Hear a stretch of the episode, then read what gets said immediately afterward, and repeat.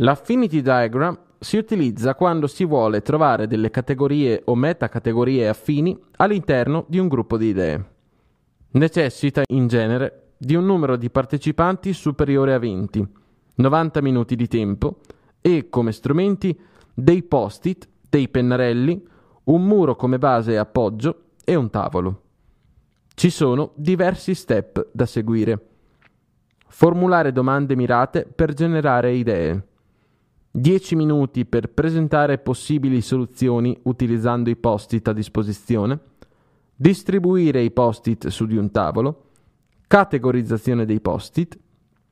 Creare una sezione di raccolta per i post-it che non fanno parte di nessuna categoria scelta.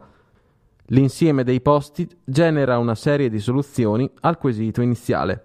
Un post-it equivale a una possibile soluzione.